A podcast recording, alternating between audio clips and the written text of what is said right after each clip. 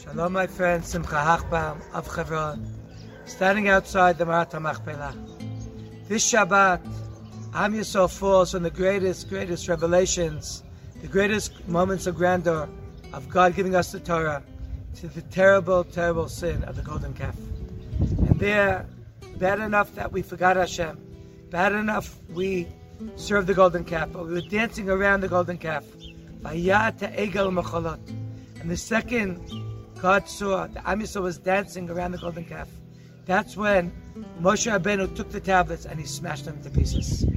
But Hashem doesn't leave us without a medication, without fixing, without a healing process. And there, right before the sin of the golden calf, the Torah records and tells us about the mitzvah of Shabbat. And here, although we already received that commandment in the Ten Commandments, and yet the Torah repeats the mitzvah of observing Shabbat, here it says, Laasot et Shabbat. It's not enough just to guard the Shabbat, to refrain from violating the 39 melachot and the 39 different works and prohibitions of Shabbat. But one has to also lasot. Lasot et Shabbat means to enjoy the bliss of Shabbat, to engage in Shabbat as a covenant between us and Hashem, as a special relationship, as a special connection. And when a Jew is able lasot et Shabbat, completely immerse himself in the joy and the bliss and rejoice in it, and set aside Shabbat as a day of spirituality, a day of neshama, a day of soul, then he can even take the worst sin in the world of avodah zarah, and he can be forgiven for it.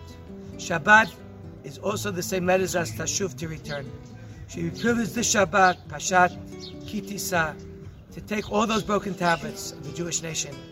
Since the war, so many soldiers have fallen, so many families are broken, so many tears have been shed.